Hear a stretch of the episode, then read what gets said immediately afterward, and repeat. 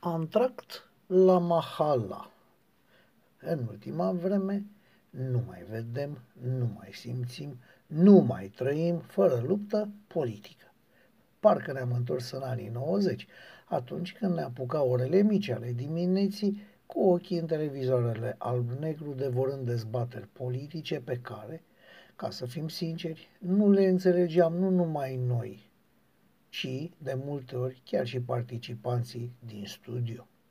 Și pentru că vremurile acelea au trecut, fac și eu o pauză și vă povestesc despre o cârciumioară bucureșteană, fără mari pretenții, ceva ce amintește în mare măsură de defunctele grădini de vară ale Bucureștiului de altă dată. La Mahala.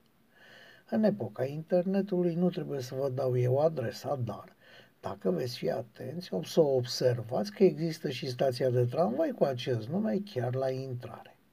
Ei bine, de ce vă recomand acest loc? Mâncarea este bună, apropo, mititei sunt formidabili, berea obișnuită are un preț obișnuit, muzica, toată românească și numai tânără de vreo 40 de ani, nu urlă și sună chiar bine așa cum este plină de șlagăre de altă dată, serviciul este peste medie, deși ar fi loc de mai bine și să nu uit nu hrăniți pisicile. Nu hrăniți pisicile.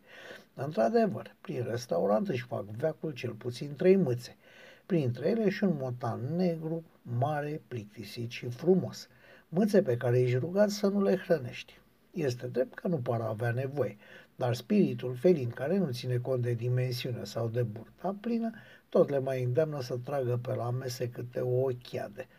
Poate le pică ceva. Este un loc bun și liniștit de stat de vorbă cu cei dragi și apropiați, rude sau prieteni. Un loc fără pretenții, un loc așa cum mi-aș dori să existe mai multe. Cel puțin așa gândește un om de pe stradă.